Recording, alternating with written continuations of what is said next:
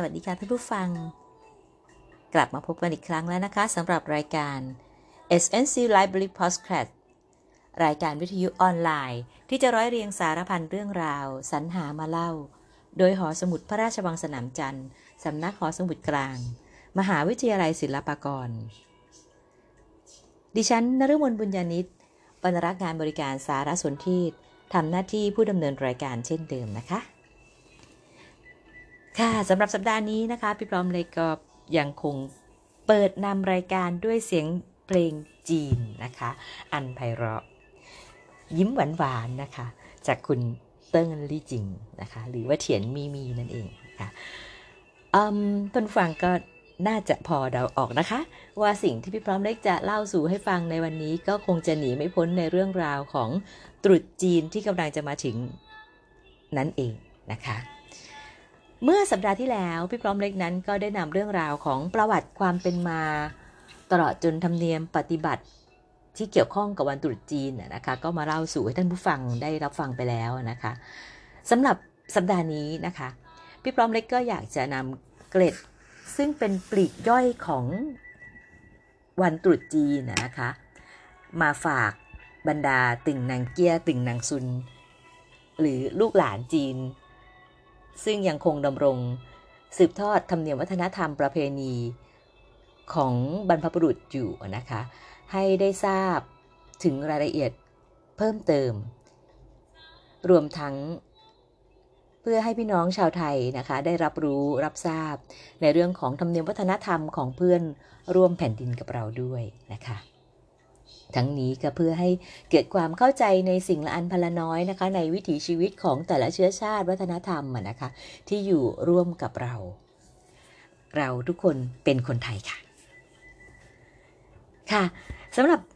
การเตรียมการต่างๆ ในวันตรุษจีนนะคะไม่ว่าจะเป็นในเรื่องของการเตรียมการไหว้เตรียมอาหารคาวหวานต่างๆนะคะตามธรรมเนียมปฏิบัติซึ่งดำเนินมาเป็นประเพณียาวนานเนี่ยนะคะ ยังมีอีกหลายธรรมเนียมปลีกย่อยนะคะที่ลูกหลานจีนนั้น ถือปฏิบัติสืบต่อกันมาในเทศกาลตรุษจีน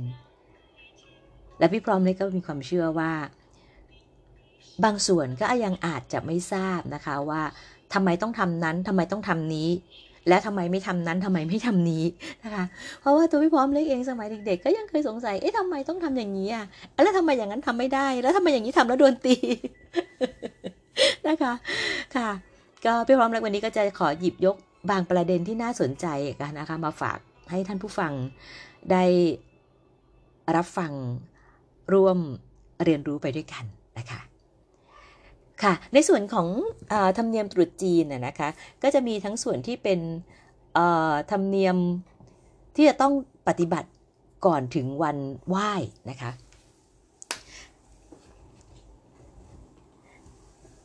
สำหรับชาวจีนเองอะนะคะ เชื่อว่าสิ่งหนึ่งที่เรามักจะทราบกันอยู่ดีก็คือชาวจีนนั้นเป็นชนชาติหนึ่งอะนะคะที่มักจะประกอบอาชีพในการทำมาค้าขายเป็นหลักสำคัญ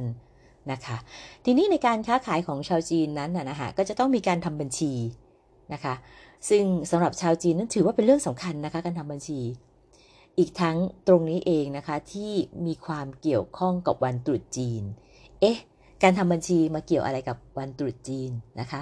ชาวจีนจะถือจะถือเรื่องของการตัดขาดข้ามปีในในหลาย ๆ เรื่องนะคะ รวมทั้งเรื่องของบัญชีก็เช่นเดียวกันนะคะ ชาวจีนจะปิดบัญชีนะคะ จะทำการค้าขายอะไรก็ตาม จะปิดบัญชีโดยถือเอาวันที่ 16 ของเดือนที่ 12 นะคะ ซึ่งก็หมายถึงกลางเดือนสุดท้ายของปีนั่นเองนะคะ วันที่ 16 ของเดือน 12 นั้น ถือว่าเป็นวันปิดบัญชีการค้าขายในแต่ละปีนะคะ ซึ่งถ้าถ้าเป็นครอบครัวหรือว่าธุรกิจที่ที่ยังมีรุ่นรุ่นรุ่นรุ่นรุ่นโตๆนะคะ ที่เคร่งครัดในธรรมเนียม ก็มักจะยังคงทำเช่นนี้อยู่นะคะค่ะ อีกส่วนหนึ่งอะนะคะที่เป็นธรรมเนียมปฏิบัติก่อนจะเข้าเทศกาลตรุษจีน อันนี้ เชื่อว่าหลาย ๆ บ้านก็ยังคงทำอยู่นะคะเมื่อสัปดาห์ที่ผ่านมาพี่พร้อมเล็กขับรถเข้าไปในเมืองก็ยังเห็นมีหลายร้านหลายห้างร้านน่ะนะคะที่ยังทำอยู่ ก็คือการทำความสะอาดบ้านเรือนนะคะ ซึ่งก่อนถึงวันตรุษจีนน่ะนะคะพี่น้องชาวจีนก็จะหาเลิกยาม ซึ่งในปัจจุบันก็เข้าใจว่าคงจะส่วนใหญ่นะคะก็คงจะใช้ถือเอาเลิกสะดวกซะมากกว่านะคะ ซึ่งแต่อย่างไรก็ตามนะคะ ก็ควรจะต้องแล้วเสร็จก่อนวันที่จะรับ เจ้าเตากลับจากสวรรค์ ในการทำความสะอาดบ้านเรือนนะคะ ซึ่งการทำความสะอาดนี้นะคะนอกจากการปัดกวาดล้างถูโดยปกติแล้วเนี่ยนะคะตามธรรมเนียมก็จะมีการทาสีรั้วและประตูบ้านเพื่อกระจัดฝุ่นละอองสิ่งสกปรกให้หมดนะคะ โดยเกลี้ยงเกลาต้องว่าอย่างนั้นเลยนะคะ แล้วก็ตรงนี้ก็จะถือว่าเป็นการขจัดสิ่งชั่วร้ายให้หมดสิ้นไปด้วยนั่นเองนะคะ สำหรับที่บ้านพี่พร้อมเล็กเองอะนะคะ สมัยที่ที่ยังเป็นเด็กแล้วอยู่ที่ตลาดนะคะ ก็จำได้ว่าคุณพ่อเนี่ยฮะกับบรรดาพี่ๆสมุนฝ่ายชายนะฮะก็จะถูกเกณฑ์แรงงานกันทั่วหน้านะคะ ในตอนที่จะทำความสะอาดบ้าน ซึ่งเราก็มักจะเลือกเวลายามค่ำคืนหลังจากที่คุณพ่อเสร็จธุรกิจการงานที่ที่บ้านแล้วนะคะก็ไม่มีแขกมาแล้ว เราก็จะปิดบ้านแล้วก็ทำความสะอาด แล้วก็บางปีเนี่ยนะฮะก็จะมีการทาสีในตัวบ้านด้วยนะคะทีนี้ถ้าถ้าจะต้องมีการทาสีนะคะพวกพี่ๆรุ่นโตๆหรือว่าอาจจะเป็นคุณพ่อเองเนี่ยนะคะก็จะทำหน้าที่ปีนบันไดสูงนะคะก็ขึ้นไปทาผนังบ้านอะไรประมาณนั้นนะคะส่วนพวกพี่ชายที่รุ่นเล็กลงมาหน่อยนี่นะคะก็อาจจะพัดตกหลงหกลงมาได้นะคะคุณพ่อก็จะให้ทำงานในที่ต่ำก็อาจจะเป็นทาสีข้างล่างผนังที่อยู่ ติดกับพื้นนะคะหรือาจจะไปทาสีประตูบ้านอะไรอย่างนี้นะคะคนไหนมีฝีมือนิดนึง เพราะว่าประตูบ้านนั้นต้องใช้สีน้ำมันนะคะก็จะทายากนิดนึง ส่วนสามสาวอย่างพวกเราสามพี่น้องนะคะก็ทั้งพี่พร้อมเล็กเองแล้วก็พี่สาวน้องสาวนะคะก็จะมีหน้าที่ช่วยคุณแม่ทำความสะอาดภายในครัวนะคะ นอกจากนั้นก็ยังต้องมีหน้าที่จัดเตรียมอาหารคาวหวาน เอาไว้ทำอะไรนะคะ ก็เอาไว้ เลี้ยงแรงงานยามดึกนั่นเองนะคะเพราะว่าการที่จะต้องขัดล้างเฉพาะชั้นหนึ่งของบ้านเนี่ยนะคะทั้งบ้านตั้งแต่ครัวยะไล่มาจนหน้าบ้านจนถึงประตูบ้าน แล้วถ้าปีไหนมีการทาสีใหญ่แล้วเนี่ยนะคะถือว่าเป็นอะไรที่มโหฬารมากนะคะ ก็จะต้องมีการเตรียมอาหารภาคดึกนะคะเอาไว้ให้รับประทานกันด้วย ซึ่งปกติแล้วคุณแม่ก็จะทำเป็นอาหารชามเดียว อาหารชามเดียวจริงๆนะไม่ใช่จานนะคะ ก็คือคุณแม่ก็จะทำเป็นอาหารง่าย ๆนะคะอย่างเช่นข้าวต้มเครื่องหรืออาจจะเป็นหมี่เตี๋ยวน้ำนะคะ ซึ่งทานกันอุ่นๆนะคะ เพราะว่าปกติก็จะเป็นช่วงที่ยังไม่ ทิ้งช่วงฤดูหนาวดีนักนะคะก็ต้นปีประมาณปลายมกราหรือต้นกุมภาสมัยก่อนสมัยก่อนยังหนาวอยู่นะคะต้องบอกว่าสมัยก่อนนะคะแล้วก็บางปีก็จะมีแถมพกด้วยขนมหวานนะคะอย่างเช่นถั่วเขียวต้มน้ำตาลหรือบางปีคุณแม่ก็จะใจดีนะคะทำบัวลอยไข่หวาน แต่ความใจดีของคุณแม่เป็นความเหนื่อยเหนื่อยของสาวๆเพราะต้องช่วยคุณแม่ปั้นแป้งขนมบัวลอยนะคะก็สนุกสนานไปอีกแบบนึงค่ะเป็นอะไรที่ที่ที่ปีหนึ่ง พวกเราก็จะตั้งตารอนะคะเอ้ยเมื่อไหร่จะถึงวันล้างบ้านแบบมันสนุกนะฮะเด็กๆเรารู้สึกว่ามันสนุกนะคะค่ะก็อันนี้ก็สุดแล้วแต่คุณพ่อคุณแม่ท่านจะบัญชามาในแต่ละปีนะคะค่ะ ทีนี้นอกจาก การจัดการบ้านช่องให้สะอาดเรียบร้อยดีแล้วนะคะ ก็จะต้องมีการตกแต่งความสวยงามนะคะ ไม่ว่าจะเป็นการแขวนติดโคมไฟประดับประดาประตูบ้านประประตูภายในบ้านนะคะทุกแห่ง โดยเฉพาะอย่างยิ่งที่เน้นก็คือประตูประตูใหญ่ ซึ่งส่วนใหญ่ก็จะเป็นประตูหน้าบ้านนั่นเองนะคะ ก็จะสังเกตได้ว่าก็จะมีการ แขวนโคมไฟคู่ใหม่ขึ้นนะนะคะ ซึ่งเราก็มาจะเรียกว่าเต็งลังนั่นเองนะคะ ซึ่งก่อนตุจีนเนี่ยก็จะเห็นว่าบ้านของชาวจีนส่วนใหญ่นะคะก็จะเปลี่ยนโคมสีแดงหน้าบ้านนะคะ เป็นโคมคู่นะคะ ก็จะเป็นสีแดงสวยงามนะคะก็จะเป็นลวดลายบ้าง หรืออาจจะเป็นโคมเรียบๆก็แล้วแต่บางบ้านที่เขาชอบแบบไหนนะคะ ก็จะเปลี่ยนโคมคู่เนี่ยขึ้นมาแขวนหน้าบ้านใหม่ทุกๆปีนะคะ ส่วนภายในบ้านเองนะคะก็จะมีการติดรูปของเจ้าสององค์นะคะคือเจ้ายูซีกังกับเจ้าชินจูเป่านะคะเพื่อให้คอยปัดเป่าไม่ให้พูดผีปีศาจผ่านประตูเข้ามาทำความเดือดร้อนให้กับคนในบ้านนะคะแล้วก็ภายในห้องต่างๆนะคะทุกห้องนะก็จะถูกจัดประดับประดาไปด้วยภาพเขียนภาพใหม่ หรือมีตัวหนังสือซึ่งเป็นตัวหนังสือมงคลอย่างต่างๆนะคะติดตามฝาบ้านนะคะ มีเครื่องเย็บปักถักร้อยนะคะบนไหมคลุมที่เครื่องเรือน ที่ห้องโถงนี้นะฮะบางบ้านก็จะมีการตามตะเกียงสวยๆไว้ในห้องโถงด้วยนะคะทีนี้หลังจากที่มีการทำความสะอาดตกแต่งบ้านแล้วเนี่ยนะคะก็จะมีการทำอาหารเลี้ยงส่งเจ้าแห่งครัว หรือที่เรามักจะได้ยินพูดกันง่าย ๆ ว่าเลี้ยงส่งเจ้าเตานะคะ การส่งเจ้าองค์นี้นะถือว่ามีความสำคัญมากเลยนะคะ เพราะว่าแต่ละครอบครัวเนี่ยก็จะทำการส่งท่านนะคะให้เดินทางขึ้นไปเฝ้า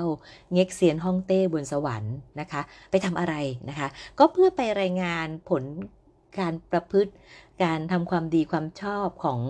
คนในครอบครัวนั้นนะคะเจ้าเต่าซึ่งที่เจ้าเต่า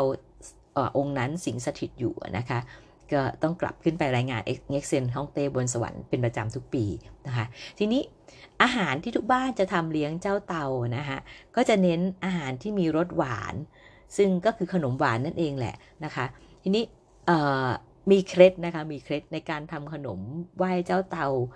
ที่จะเป็นอาอาหารหวานๆเนี่ยนะคะเพราะว่าเขาก็ถือว่าเมื่อเจ้าเตาได้ทานอาหารหวานเข้าไปแล้วเนี่ยนะคะ ก็จะได้ไปรายงานแต่สิ่งที่ดีๆไพเราะหวานหู ให้แก่เง็กเซียนฮ่องเต้นั่นเองนะคะ และแถมนะคะ ต้องมีเคล็ดลับด้วยนะคะ ขนมหวานที่ทำเนี่ยนะคะ ก็มักจะกวนจนเหนียวนะคะเพราะอะไรนะคะที่กวนต้องที่ต้องตุกกวนจนเหนียวเนี่ยนะคะก็ก็คือทำให้เจ้าเตานั้น คือทานไปแล้วไงคะ อาหารมันก็ก็อยู่ในปากนู้นมันก็เหนียวใช่ไหมเจ้าเต่าก็จะอ้าปากได้ไม่สะดวกไงฮะก็จะได้ไม่ต้องไปพูดเยอะบนสวรรค์เดี๋ยวหลุดพูดอะไรไม่ดีไป ก็จะอันนั้นก็เป็นเคล็ดความเชื่อของชาวจีนนะนะคะแต่สำหรับในปัจจุบันเนี่ยนะคะส่วนใหญ่แล้วก็จะมักจะคุ้นเคยพบเห็นว่าเออก็จะใช้ขนมหวานที่ที่หาหาซื้อได้ง่ายๆ อย่างก็คือตังกวยหรืออฟักเขียวเชื่อมนั่นเองนะคะ แล้วก็ผู้ที่ต้องทำหน้าที่ตรงนี้นะคะก็จะเป็นหัวหน้าครอบครัวนะคะ เมื่ออเจ้าเต่าหรือเจ้าครัวเนี่ยเสด็จไปแล้วนะคะ หัวหน้าครอบครัวเนี่ยก็จะนำภาพของเจ้าเต่าอันรูปภาพเดิมนะคะ ที่เคยตั้งอยู่บนทิ้งบูชาลงแล้วก็พูดว่า ขอได้โปรดอย่าบ่นจู้จี้เลย จงกล่าวถึงพวกลูกช้างแต่สิ่งที่ดีงามเถิด นะคะแล้วก็จะนำขนมตังกวยเนี่ยนะคะหรือฟักเขียวเชื่อมเนี่ยไปทาที่ปากของเจ้านะคะเเพื่อให้เจ้านั้นไปรายงานเรื่องที่ดี ๆ บนสวรรค์นะคะและจากนั้นก็จึงนำภาพนั้นนะคะไปเผาเพื่อส่งเจ้าและก็พาหนะของเจ้านะคะให้เปลวไฟนั้นนำท่านเดินทางไปยังสวงสวรรค์นั่นเอง จากนั้นนะคะสมาชิกในครอบครัวก็จะโยนกระดาษและก็หญ้าลงในกองฟางกองไฟนะคะ เพื่อส่งเสด็จเจ้าเต่าขึ้นสวรรค์ไปรายงานเงียกเซียนฮ่องเต้นะคะเมื่อเราส่งเจ้าขึ้นสวรรค์ไปแล้ว เราก็ต้องรับท่านลงมาด้วยนะคะ ทีนี้พอถึงวันที่จะรับเจ้าเต่าลงจากสวรรค์นั้นนะคะก็จะมีการเปลี่ยนนำภาพเจ้าเต่าของใหม่นะคะขึ้นไปแทนที่เดิมนะคะ ในครัวที่ถูกจัดอย่างสะอาดเรียบร้อยแล้วนะคะ ซึ่งในครัวอย่างที่พี่พร้อมเล็กได้กล่าวไปแล้วเมื่อตอนต้นนะคะ ก็คือในครัวเนี่ยก็จะทำความสะอาดไปพร้อมๆกับการทำความสะอาดบ้านเรือนนะคะ แล้วก็จะมีม้วนกระดาษแดงสองม้วนนะคะ ในในม้วนกระดาษแดงสองม้วนเนี่ยนะคะก็จะเขียนข้อความว่า เมื่อไปสวรรค์ โปรดกล่าวแต่สิ่งที่เป็นมงคล เมื่ออยู่ในโลกนี้ จงนำสันติสุขและความเจริญมานะคะก็ม้วนกระดาษแดงสองม้วนเนี่ยนะคะก็จะถูกแขวนไว้ในที่ในครัวนะคะตรงสองข้างของเตาในครัวนะคะแล้วก็เมื่อครอบครัวทานอาหารค่ำแล้วนะคะก็จะเป็นเวลาที่จะเชิญเจ้าเจ้าครัวนะคะก็เสด็จเข้าที่นะคะก็จะมีการเชิญด้วยน้ำชาผลไม้ขนมและก็ประทัดนะคะเจ้าเต่าก็จะอยู่ ในที่ของท่านนะคะ เพื่อทำหน้าที่ปกปักรักษา ครอบครัวนั้นต่อไปจนสิ้นปี ปีหน้าก็ทำเช่นเดียวกันนี้ในทุกๆปีนะคะ อันนี้ก็จะเป็นในส่วนของธรรมเนียมที่ที่ที่ลูกหลานจีนจะต้องปฏิบัติก่อนถึงวันไหว้นะคะ ทีนี้จะมีบางธรรมเนียมที่จะต้อง อาจจะต้องทำก่อนแล้วบางทำและและระหว่างตุดจีนก็ทำด้วย อย่างเช่น การเผากระดาษนะคะ การเผากระดาษและสิ่งอื่น ๆ ในในในในเทศกาลตรุษจีนนะคะ ก็จะมีธรรมเนียมการเผากระดาษ ประเภทต่างๆ รวมทั้งสิ่งอื่น ๆด้วยนะคะ ซึ่งตามธรรมเนียมเดินนั้นนะคะชาวจีนเนี่ยจะเผาเครื่องใช้ไม้สอยที่หักพัง รวมทั้งลาก้านทูบที่ปักไหว้ในทุกกระถางนะคะที่ที่เราไหว้มาทั้งปีนะะก็จะมีการลาก้านทูบออกมา แล้วก็เผาไปด้วยนะคะ ก่อนจะเข้าสู่เทศกาลก่อนจะถึงวันไหว้นะคะทั้งนี้การเผาต่างๆ เหล่านี้นะคะก็มีความเชื่อว่า เป็นการขับผีความจนและชำระความอัปมงคลในบ้านออกไปนะคะสำหรับในการเผากระดาษนั้นนะฮะตามธรรมเนียมจีนเนี่ยก็จะมีการเผากระดาษเป็น 3 ประเภทด้วยกันนะคะ ก็คือเผากระดาษให้เจ้า เผากระดาษให้บรรพบุรุษ และเผาทำทานให้กับผีไม่มีญาติ นะคะ ซึ่งกระดาษในที่นี้นะคะหลักๆเลยก็คือกระดาษเงินกระดาษทองนั่นเองนะคะ ซึ่งในส่วนของกระดาษเงินกระดาษทองเนี่ยนะคะก็จะแบ่งได้ตามรูปแบบและก็การใช้นะคะ ประเภทแรกก็คือการเผากระดาษเงินกระดาษทองให้เจ้านะคะ ลักษณะแบบนี้ก็จะมีแบ่งเป็น 2 แบบนะคะ ก็คือการเผากระดาษเงินกระดาษทองในลักษณะ เช่นเดียวกับการถวายของมีค่านะคะ อย่างเช่นถังเงินถังทอง หรือว่าชุดเครื่องทรงของเจ้านะคะ เจ้าแต่ละองค์ก็จะมีการทำกระดาษนะคะเป็นรูปชุดเครื่องทรงแต่ละเจ้าก็จะใช้ไม่เหมือนกันนะคะ แล้วก็แบบที่2นะคะ ในการเผากระดาษเงินกระดาษทองให้เจ้านะคะก็คือการเผาเอกสารขอบคุณเทพเจ้าที่ช่วยคุ้มครองนะคะ โดยจะขอบคุณองค์ไหนนะคะก็จะเป็นเทพเป็นภาพของเทพเจ้าองค์นั้นนะคะ หรืออาจจะเรียกได้ว่าเป็นยันก็ได้นะคะ ในส่วนของยันเทพเจ้านั้นนะคะก็จะมีทั้งแบบที่เป็นภาพหมู่และภาพเดี่ยวนะคะ ซึ่งใช้เพื่อความเป็นสิริมงคลนะคะแล้วก็เป็นการคุ้มครองป้องกัน อย่างเช่น ยันเจ้าที่เจ้าประตูนะคะ ก็จะใช้คุ้มครองบ้านเรือนและคนในครอบครัวนะคะยันเทพเจ้าช่างไม้เนี่ยนะคะก็จะใช้สำหรับคุ้มครองแล้วก็ส่งเสริมวิชาชีพ หรือยันหมอเทพพยาดาหัวท้อนะคะก็จะใช้คุ้มครองดูแลสุขภาพต่างๆ เหล่านี้เป็นต้นนะคะก็จะว่ากันไปตามเทพเจ้าองค์นั้นว่าท่านปกปักรักษาดูแลในเรื่องอะไรนะคะ ทีนี้กลับมาถึงในส่วนของการเผากระดาษเงินกระดาษทองให้กับบรรพบุรุษนะคะ ก็จะแบ่งออกเป็น 3 ประเภทนะคะ ประเภทแรกก็เป็นลักษณะของทรัพย์สินเงินทองของมีค่านะคะ ก็จะมีอย่างเช่น เป็นแท่งทอง เป็นเหรียญเงินเหรียญทองนะคะ เป็นถังใส่เงินทอง เป็นแบงก์กงเต็กนะคะ ซึ่งปัจจุบันนี้เราจะเห็นได้ว่ามีมูลค่าสูงมากเลยนะคะ มีถึงเป็นร้อยล้านพันล้านเลยนะคะแบงก์กงเต็กนี่นะคะ สมัยก่อนก็จะมีมูลค่าอยู่แค่ไม่ไม่กี่ไม่กี่หลักนะฮะแต่ปัจจุบันก็มีวิวัฒนาการปรับปรับเปลี่ยนไปเรื่อยทุกปีนะฮะ นอกจากในส่วนของอทรัพย์สินเงินทองของมีค่าแล้วนะฮะก็ยังมีส่วนของเครื่องประดับนะคะ เราจะเห็นได้ว่าก็จะมีทำเป็นรูปสร้อยแหวนนาฬิกาของใช้ต่างๆนะคะ ไม่ว่าจะเป็นโต๊ะตู้เตียงรถยนต์บ้านอะไรต่างๆเหล่านี้นะคะ รวมทั้งเสื้อผ้าเครื่องใช้ต่างๆนะคะ เดี๋ยวนี้แม้กระทั่งซีดีนะโทรศัพท์มือถือก็มีส่งไปให้อากงอาม่าแล้วนะคะอืมแล้วก็ในปีนี้นะคะ ปีนี้ต้องถือว่าเป็นปีพิเศษนะคะ มีแม้กระทั่งแมส กันโควิดนะคะที่ที่มีคนคิดทำขึ้นมาแล้วก็พับกระดาษเงินกระดาษทองนะคะ ซึ่งพี่พร้อมเล็กก็ได้ซ้อมมือทำแล้วนะเดี๋ยวก็จะได้เผาไปให้คุณพ่อคุณแม่อากงอาม่าบ้างนะคะค่ะแล้วอีกประเภทหนึ่งอะนะคะในส่วนของกระดาษเงินกระดาษทองที่เราจะเผาให้กับบรรพบุรุษนะคะ ก็จะเป็นลักษณะของเอกสารที่เขียนกำกับเพื่อส่งของนะคะ ค่ะ แล้วก็ประเภทสุดท้ายนะคะสำหรับกระดาษเงินกระดาษทองที่จะเผาให้กับบรรพบุรุษนะคะ ก็จะเป็นลักษณะของยันคุ้มครองต่างๆนะคะ อันนี้ก็จะเป็นการเผาเพื่อขอบคุณ และก็ขอให้คุ้มครองเราต่อไปนะคะ นอกจากนี้นะคะนอกจากในเรื่องของกระดาษเงินกระดาษทองแล้วนะคะ ก็ยังมีกระดาษชนิดอื่นๆนะคะที่ที่ใช้อยู่ในธรรมเนียมของ